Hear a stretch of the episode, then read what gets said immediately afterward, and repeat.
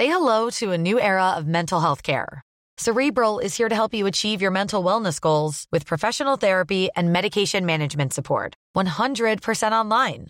You'll experience the all new Cerebral Way, an innovative approach to mental wellness designed around you. You'll get a personalized treatment plan from a therapist, prescriber, or both in a safe and judgment free space. Your cerebral therapist or prescriber will outline a customized plan with clear milestones along the way so you can get to feeling your best. With Cerebral, you're not alone in your mental health journey. We're here to empower you to live a fulfilling life. So take that first step towards a brighter future and sign up today at cerebral.com slash podcast and use code ACasts to get 15% off your first month. Offer only valid on monthly plans. Other exclusions may apply. Offer ends July 31st, 2024. See site for details.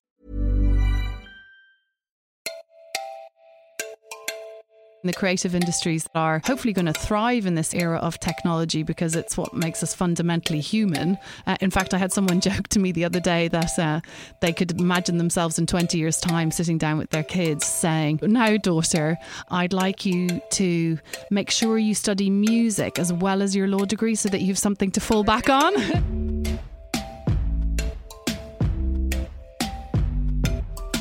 You're listening to Women Tech Charge from the Evening Standard with me, Anne Marie Imafidon. What happens when you have a potential number one on your hands but need people to hear it? Can technology really create music that we actually like? In this episode, I'm talking to a woman who's working on these two things and many more. And she's also got one foot literally in the past and one foot in the future of music. Adjust your headphones, we're getting started.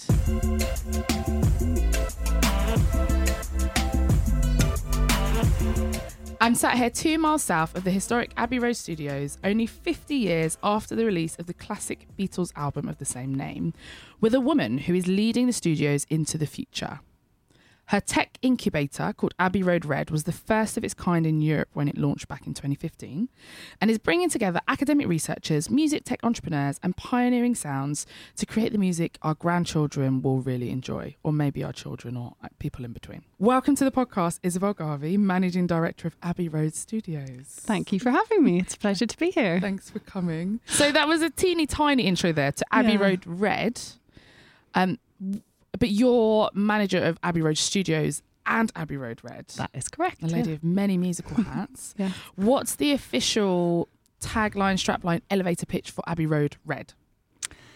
Um, mm, good question.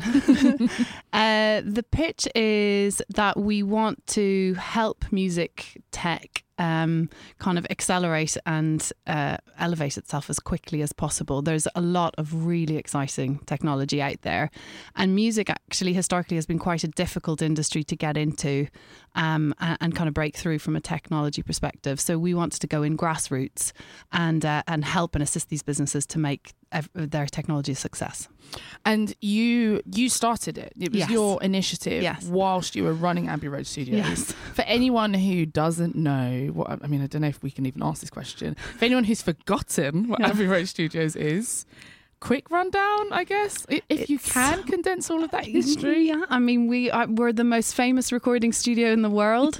um, and as you mentioned in your intro, you know, this year is the anniversary of the album, the Beatles album, the Abbey, Abbey Road, that gave the studio its name. Before then, it was actually called EMI Studios, which is not as a sexier a cool, title. no. Yeah.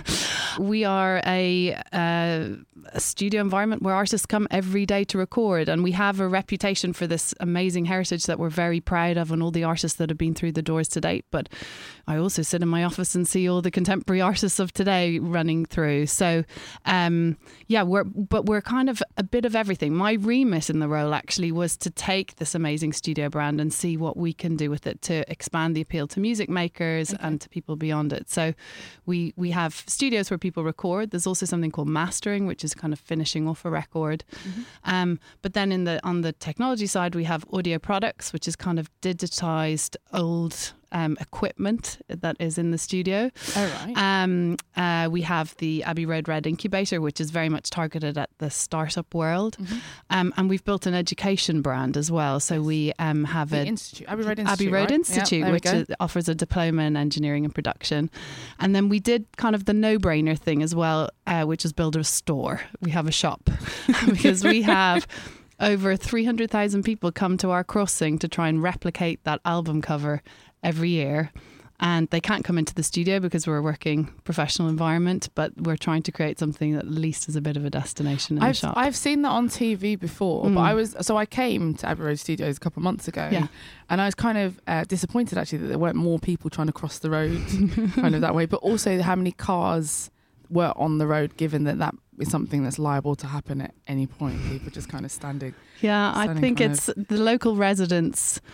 I have got used to it. Not that they love it, but they've got they used to love it. They're in the background of every all those images that go around yeah, the world. Yeah, but no, remarkably, everyone stayed very safe on safe on that crossing. This is good. You Yeah. should you should always look both both ways. Yeah. and observe the green cross code uh, when you do go and visit Abbey Road Studios. Yeah. Um. So this it's crazy. I think when you think of studios, technology is basically all you do there, right? Because it, it's there to you're there to digitally Yeah, capture music that's being made, yeah, exactly. and yet something like Abbey Road Red, which is bringing in the tech industry on purpose to be in Mhm. that kind of environment to build their business around it was something that was so new.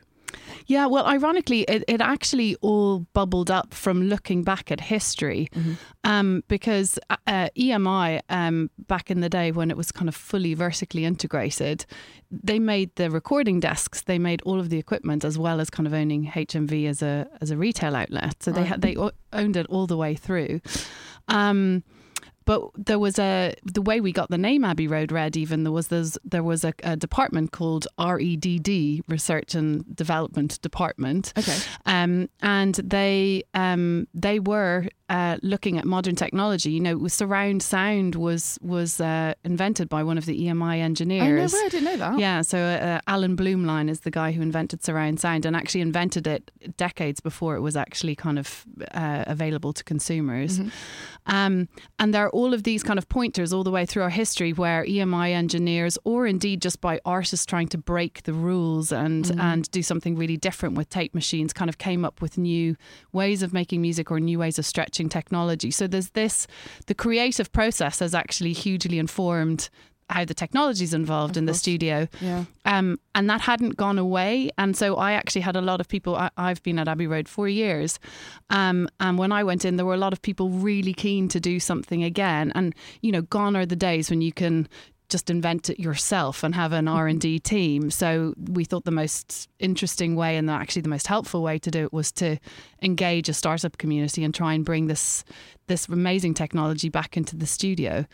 And I think the re- really uh, kind of life affirming and assuring thing is that um, artists are really interacting with it when they do come in, and we kind of have a box of tricks that we can wheel That out, sounds- which is good. That sounds so amazing. yeah. Um, I want to go back. So you've been there for four years. Mm. How does one become managing director at the Abbey Road Studios? Uh, I don't know. I wish I had like this linear route that I could explain that it was all part of a master plan since I was 18. Um, I had been in the music industry for about, I guess, 12 years or so. Okay. I, I, I had, I started my life back in the day. It's part of my history. I tried to like bury because I it's not see. very cool, Okay. but I was is- in, safe, safe environment. yeah. to bring it back out. I was in finance for um, about uh, seven, eight years, Okay. and then made a very serendipitous move into music. right. And I grew up in the industry as technology actually became a massive threat to the industry, where you know we were at the height of um, Napster was gonna say. and illegal downloads, and I Apple had just launched iTunes as I started in the music business. Um, and actually, being a young person in a hugely disrupted industry kind of almost worked to my advantage because Mhm. there were new positions and jobs people hadn't imagined yeah. um, that were suddenly opened up. Um, so I kind of worked my way through at EMI uh, moved on to Warner Music. What kind of tech roles were you doing at that point? Then EMI? So when at EMI, when I went in first, I was actually working for the then CEO uh, and chairman of the music side of the business, Mm-hmm. and his question to me was, right, digital is now one percent of the business. Mm-hmm. Um, what are we going to look like when it's fifty percent? okay, Which was not an easy question No. to answer at that stage. and tell me what the lottery numbers are next yeah, week. Yeah, exactly. um, but that was, you know, everyone saw it coming. We just didn't know quite know how it was going to manifest itself. Yeah. Um, and so I worked in that role, kind of uh, thinking prob- more strategically about how digital was going to impact the business and how we set, more importantly, how we staffed up and kind of got teams ready to deal with it. And then the natural evolution was then that I went into a business development role in digital um, for EMI globally. Um, and I did that for about a year or 18 months. And then I was headhunted across to Warner Music. It's funny to think that you were you were kind of fighting. Not I guess fighting's a hard word to say, but when we when they tell the story of how it's all happened, Mm. it is quite. It does sound like a battle or like a war almost between the technology and the music. Yeah. So it's funny to think that you were there, kind of in the middle, trying to kind of yeah, it was it was a really to ride it. Almost. Yeah, it was a really interesting time. I think it was the Napster and illegal downloads hit the industry, you know, Pretty right in the face. Yeah. Yeah. Um, but then I think the industry reacted pretty quickly. It was just how quickly we went from album downloads to essentially a singles world world with a 99 pence iTunes download Mm. and then the world shifted again to uh, streaming and Yeah. I, you know I was on the team at Warner negotiating that first Spotify deal No when they moved out of Sweden. So we were trying to do the European deal. And it was uh, you know it was frustrating for everybody technology company and record labels. Um but it was hard to fathom at that stage because you thought, God, we've just like the CD is, you know, in decline. we've now got downloads. Yeah. It's looking good again. And now here comes streaming that's possibly going to cannibalize downloads. And what are we going to do? And, you know, we wanted to do the deal, but it was just everything was moving so fast. But the deal did get done. Did, do you think the technologists had an idea of what was coming? Do you think? Do you think they were in some in some way they were you know they had the upper hand? They were in a bit more in control than maybe the music. No, I don't know. I think at that stage it, it had all aligned again. I mean, ultimately, Spotify doesn't work without the rights. So, Yeah, you know, yeah. they kind of need each other. I think Mm. what was really good in the Spotify example in particular was Sweden was almost like the ultimate case study. Okay. So, you know, the reason I, I can't remember the numbers now, but, you know, they they did a deal with the major national internet provider. And so we're in the they were part of the broadband offering almost. Okay. So it kind of it presented a picture of where we are today essentially, yeah. which is, you know, imagine every home being having super high powered broadband. exactly. Uh, imagine mobiles that can, you know, do the same. Yeah. And actually, all you want is your entire library in your pocket. And Mm. you know what? This still at scale, this works. So it, there was kind of a case study there. It was just persuading the rest of the world that actually Sweden We could be like replicate. Yeah. everywhere. Yeah. But no, I think it. There was definitely a, a stage where the industry was behind, but I think we caught up quickly. But it was just, yeah, how quick, how much do you adjust, and what's you know, How far do you how far do you allow someone to do bits and pieces? Yeah, I think the other the other whispers or the other conversation has been, you know, we're never we're never going to be paid the same. The money's never going to be made Mhm. the same. And at Mm. the end of the day, you know, as much as we love music, sometimes we have to pay rent and pay mortgages and pay for food.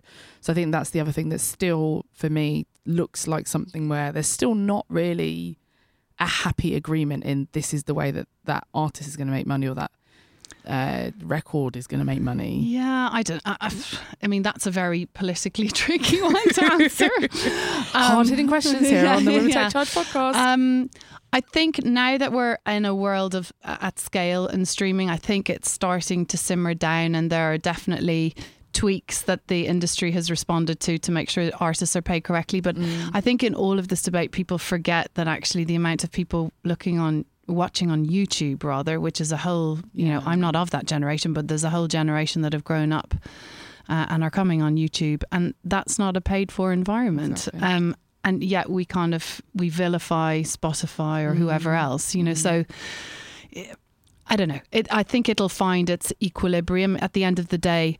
The world the, the world needs music. We Mm. need artists. We want them to be able to kind of sustain themselves, Mm. and so the industry and well, everyone is kind of working towards that, and technology is working towards that. Cool. So you were leading the charge. You're on the front of the battlefield on this. yeah, yeah. At Warner.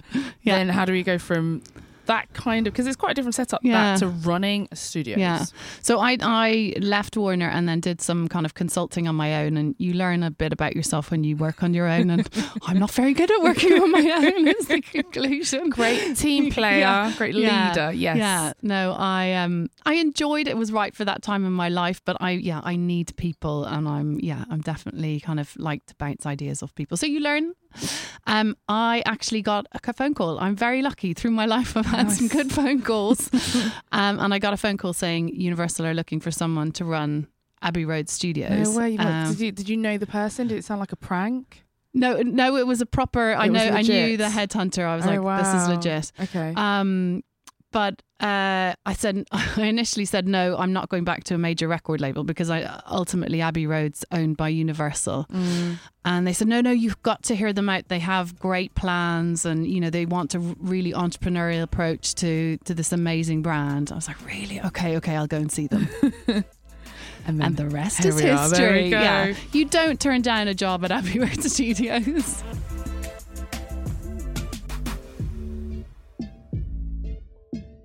How much free reign did they give you over putting together something like Abbey Road, uh, Abbey Road Red? Uh, a, a massive free reign. Okay. Um, I think that when I arrived there, there were a few a few things on the strategic agenda that um, we agreed with and were going ahead anyway. But no, red was something we kind of dreamed up ourselves and, and got great support from the get go. Yeah. And mechanically, how does Red work? So do people? Because with an incubator, normally people have the idea already, have the company already, or early stages. Mhm. They apply for a process. They maybe get funding. They maybe get space. Mm-hmm. How much of that is mirrored in the Abbey Road Red program itself? Um, so we are, yeah, we're uh, we're very careful to say we're an incubator, not an accelerator. Mhm, mhm. Um, so we take a small amount of equity from the companies that join us, and we what makes us unique is we put a completely bespoke program around the businesses that we take on board. We Okay. don't take very many; we take five or six a year, Right.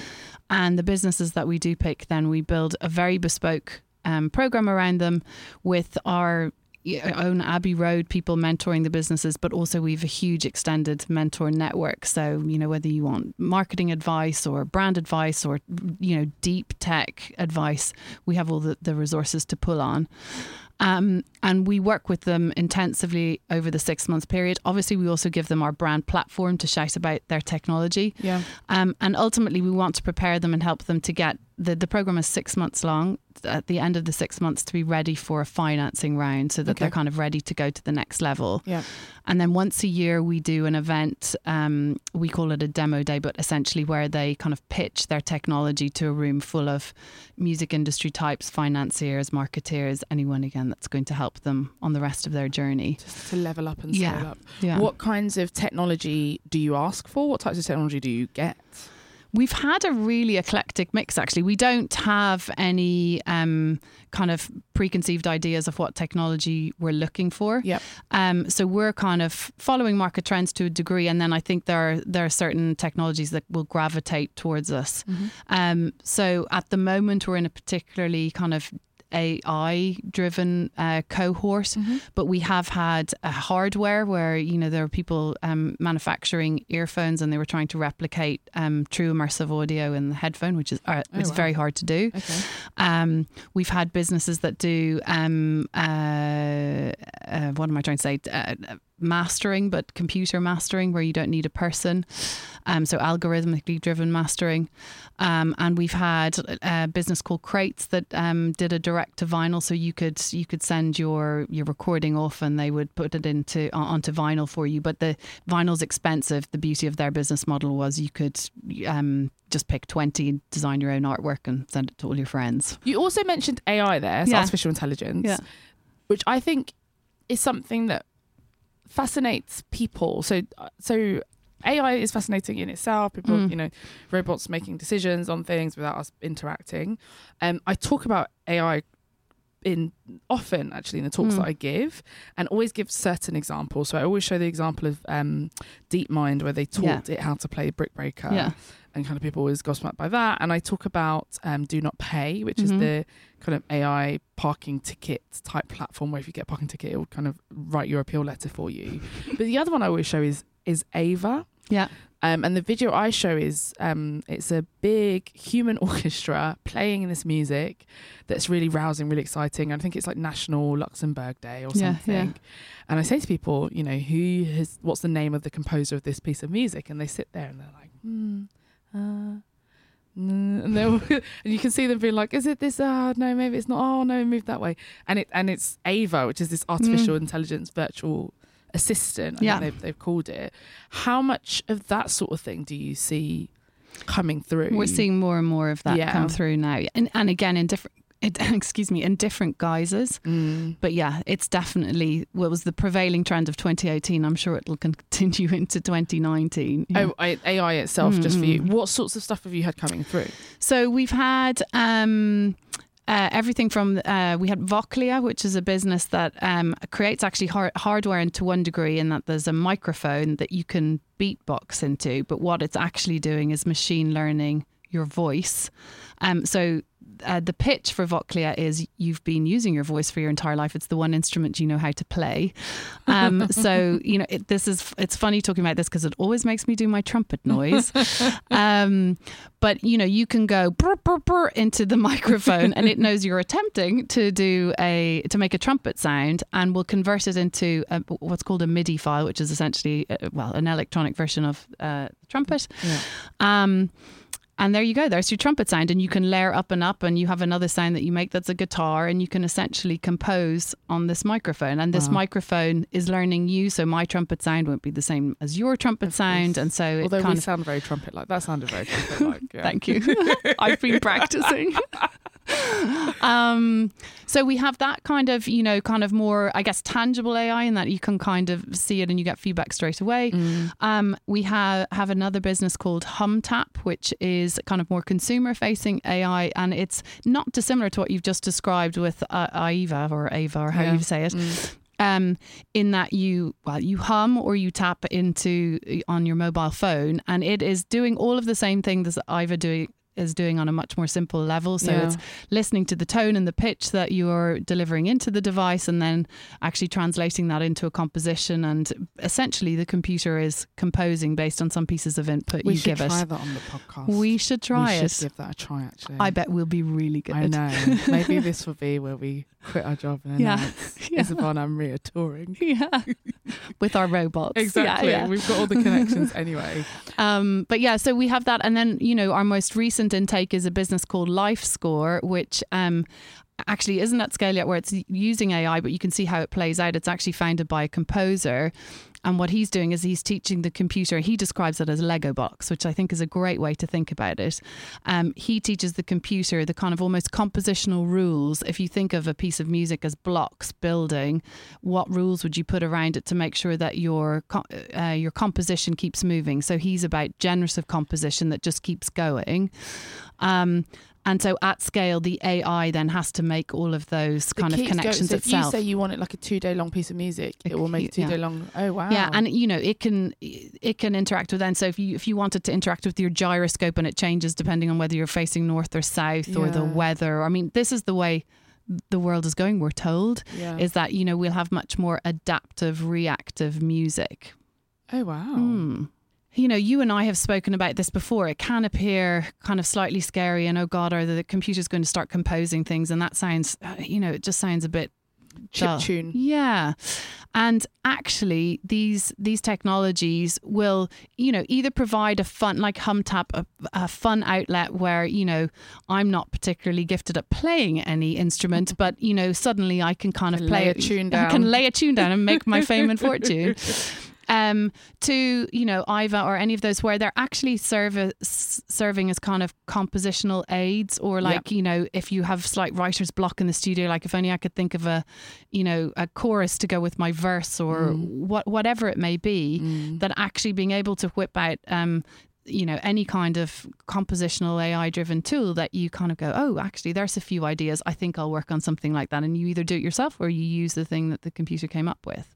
So that's AI overlapping with mm. with music. What other things are you seeing, or what are you hoping to see? Because I think. AI is one of those trends that is is so broad. There's so many mm, things that can mm. count as AI. I can say that AI, but then there are so many other things of the options, I guess. If you you know you're talking about physical computing, mm. are there any other trends that you're hoping to see overlap with music? Um, in future cohorts, perhaps. yes. Um, what do you want to see? Yeah, I, we're probably it probably does come back to AI in some shape or form. Mm. Like I think you know the obvious one is the lyrical aids, which again aren't yeah. kind of new, but in songwriting, if you can get the the the the technology to actually help you with the composition can you then help it with writer's block around lyrics or yeah. yeah and that's not new like i think david bowie even used a Verbasizer i think it was called but it, it was it was a quick and dirty kind of um, computer program he used based on artists I can't remember which artist it was now, but they used to cut out words from the newspaper, throw them up in the air, and then kind of see how they like. Like really? it's literally a randomizer okay. of kind of um, words and sentences yeah. to just you know jog your mind. In fact, we ran a ha- ran a hackathon in November, and the winner was uh, a business called Rapple that rapped back at you in context. So yeah, it's coming. um, but that that would be interesting. Um, and I, I, think then we, are obviously being a studio, we always love a good bit of tech that is about the the kind of the old format of music making, but possibly using technology. Like uh, a colleague was telling me the other day about a business he found that is uh, has created almost a drumstick that will play any surface, right? So you can kind of start That's to get really, really cool, cool yeah. sounds, and it digitizes it. So there's all sorts of like funky things that are coming out. But um, there's no one big thing that we think, gosh, if only we had that. I think we're being kind of hit from. yeah, I think I think the nice thing is that it is all about the creativity of mm, it all, mm. and I think more than possibly any of the other kind of themes that we might have been able to explore actually on the podcast, mm. this is something where you're not building tech necessarily to completely solve a problem and end something happening. Mm. You're building technology to help humans do something. Yeah which which I think I mean I, I don't want to say you know I'd pick in a favorite, but I think it, there's something quite noble about yeah helping extend human endeavor rather than just trying to solve a problem. Yeah, I, I know. I think it's exactly that. And there's there's a lot of you know, as with any technology, there's a lot of stuff that's happening in the studio that actually if you could take the very rudimentary stuff away with technology, that frees up because the people in the studio are creative geniuses, you know. Mm. So if mm. they can actually spend their time focusing on the the, the more kind of making and the mm. creative stuff rather than the mundane task of checking EQ or whatever on uh, a track, then that's a good thing. Mm. Um, but uh, yeah, I, I don't, I don't know if I go as far as saying it's noble, but I think I definitely buy into a future where you know certainly we believe studios will still be res- uh, relevant. People are, you know, why do we connect with artists? We connect with them because because of their music and because of their lyrics, and we can relate to them as people. Mm. So I mm. don't see techno. I, I can't imagine myself at a concert with robots. Um, I might go for the novelty what, value. What mosh putting next to robots or watching the mo- robots? Watching sing? the robots sing. Yeah. yeah. yeah. But you know, I know, think that would be kind of cool to go to once. Once, maybe. once, yeah. yeah, yeah. I don't know if I'll be on their tenth tour.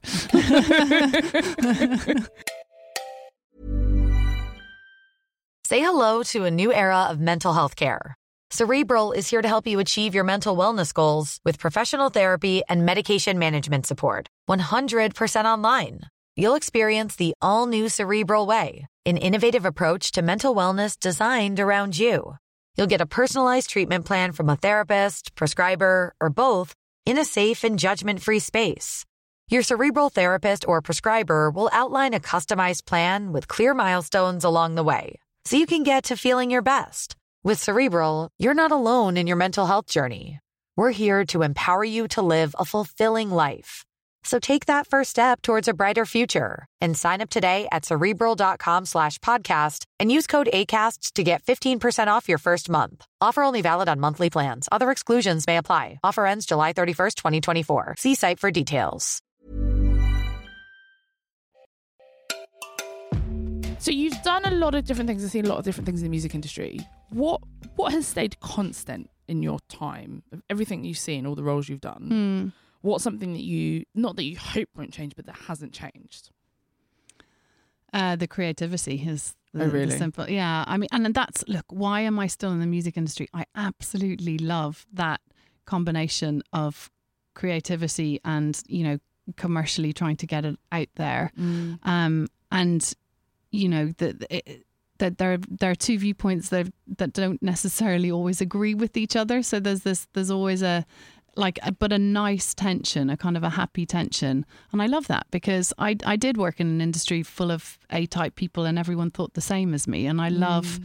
being in an industry exposed to so many different brains and so many creative people, and that just hasn't changed. I mean, through all of the disruption, the one constant was that people still want really good music, and you need mm. the people to go find it and nurture it, mm-hmm. and I that get- hasn't yeah. changed. I mean, that is the other thing I always say. I mean, as much as you might have the robots making some of this music, they're not listening to it.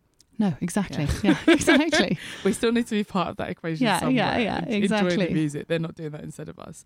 Um, so you have you kind of grew up with technology. You weren't trained in it Hmm. specifically. Hmm. How do you keep up to date with what those tech trends would be, or even just the technology itself? So, like the, you know, the basis of what's happening behind Yeah. the scenes. I think I have a natural curiosity for it. Okay. Um, uh, but also, uh, I, I guess I've lived it. It's been easy because the the at the core of my role was this kind of big disruptor in what was going on, and you can't. I don't think you can be successful without understanding it at some level. I mean, I can name you a few coding languages. I have no idea how to code. Mm. Although, if you sent me to a desert island. I think I'd just go learn how to yeah. code. um, it appeals to the geek in me. Um, but in terms of staying on top of the trends, I mean, obviously, I have people who are living and breathing it with Red every day, so I kind of suck as much information out of them as possible. And then I just read what's out there. I think it's very well covered. And actually, I think it's kind of come out of that very masculine kind of um, geeky kind of reportage. I think it's actually it's done very well now, where you, it's easy to kind of connect with what's going on, and there's always a human interest story around it. It's not just about ones and zeros. So, and you mentioned kind of the masculine side of things. Hmm. I think that's the other thing that's really funny. So, we've worked together previously on stuff looking at music and tech and women and girls in particular. Mm-hmm. And I remember initially, so we, we did it with um, Telefonica O2, the, That's the, right, yeah. the um, mobile network.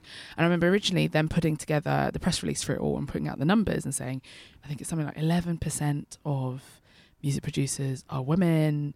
Um, and in technology, it's at least it's 17% of those working in tech are women. So it's a bit like, yeah, this is an industry that's slightly worse, I Yeah, guess, on this side yeah. of things.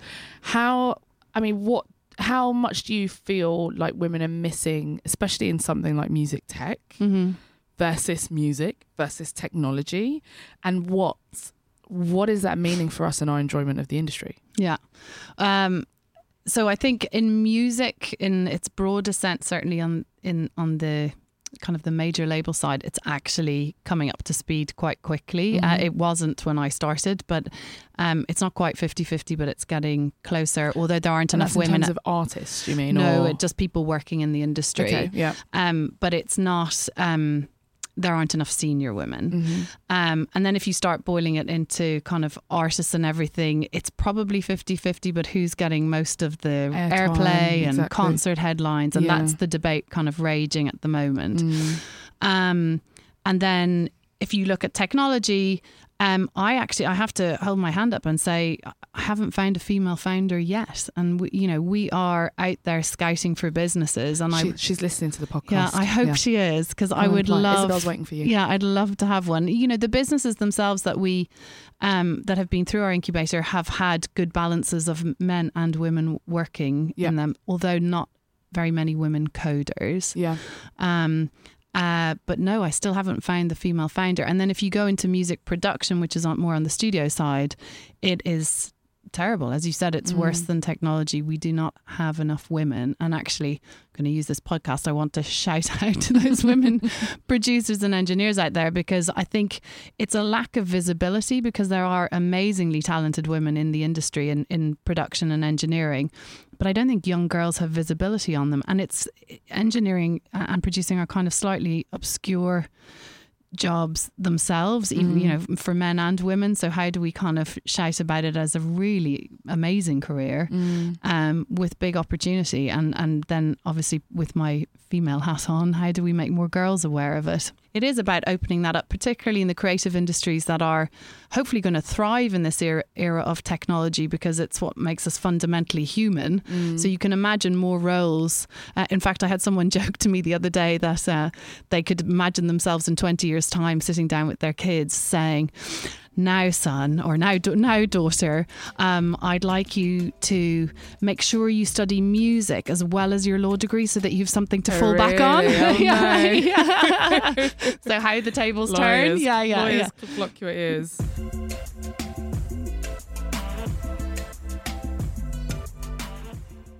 And so that's takes up most of your time. Yes. Um, it's quite funny to think. I mean, do you find it stressful? There, I mean, are there really stressful days that you have, or is every day just like you know being in a music video? I don't really know what to do with that. No, Yeah. no, is it, so is it, I mean, what do you do to relax? Basically, is where I'm, is where I'm going. Okay. Do, you- do you need to relax often? Yes. Okay. yes. um, what do you do to relax? My days are very full. Um, I don't know. I think running is my relaxing thing. Okay.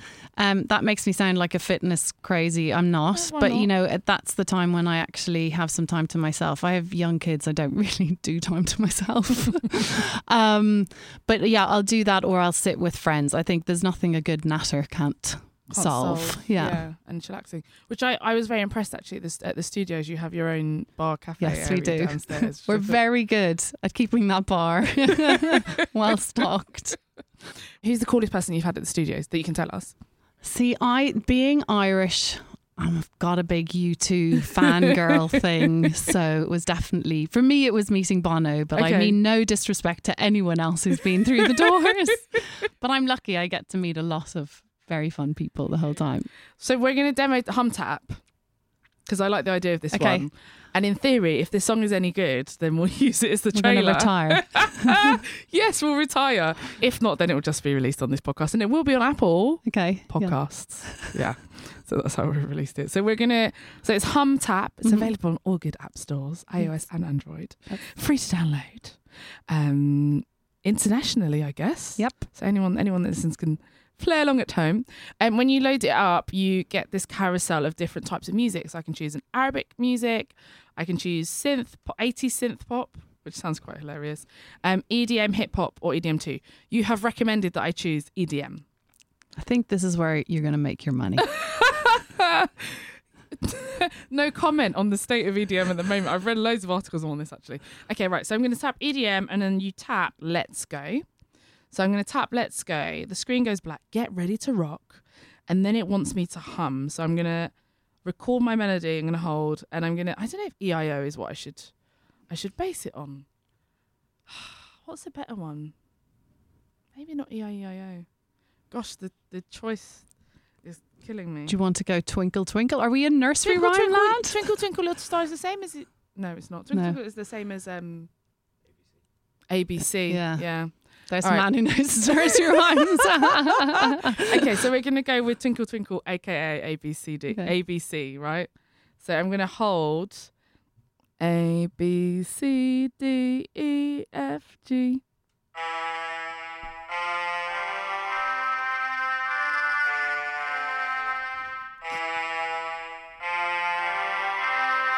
Close, close enough, I guess. I don't know. Maybe not. Close enough. All right. So I tick. I tap the tick, and then now I'm gonna have to keep a beat. Oh.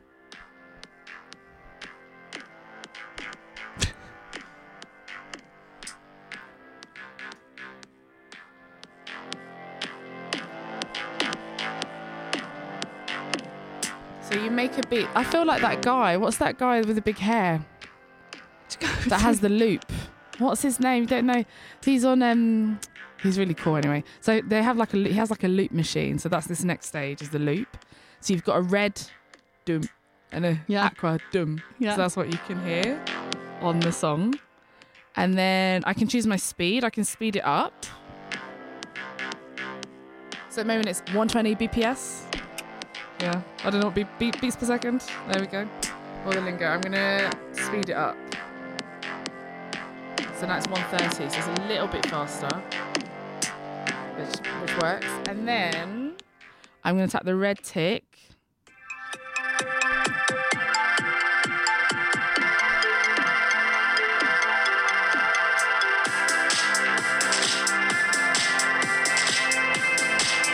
Sounds legit. It's a 59 second song that I've just made.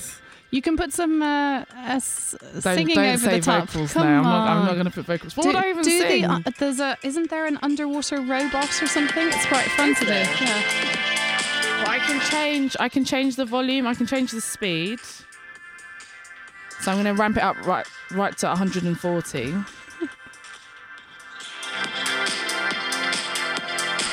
and everyone, everyone is bopping their head. That's how I know it's a tune. I'm going to quit my job. Oh my goodness, it's happening, ladies and gentlemen. That was Isabel Garvey of Abbey Road, Red and Studios and Institute.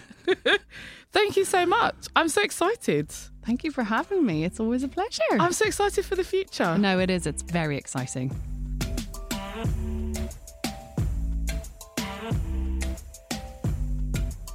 You can find Abbey Road on Twitter at Abbey Road and Instagram at Abbey Road Studios.